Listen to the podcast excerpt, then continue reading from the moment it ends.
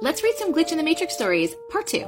When I was about nine, I was eating dinner in my room for some reason. I was sat at my dresser that had a big mirror, and my dad came in to check on me.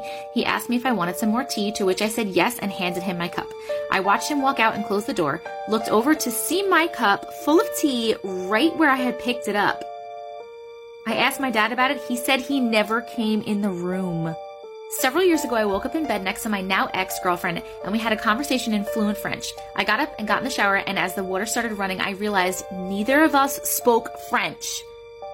When I got out, I asked her about it. She remembered it happening but was as confused as I was. I can't even remember what we talked about because I don't fucking speak French. Oh my god. We're gonna do more of these because I love them, so hit plus and stay tuned.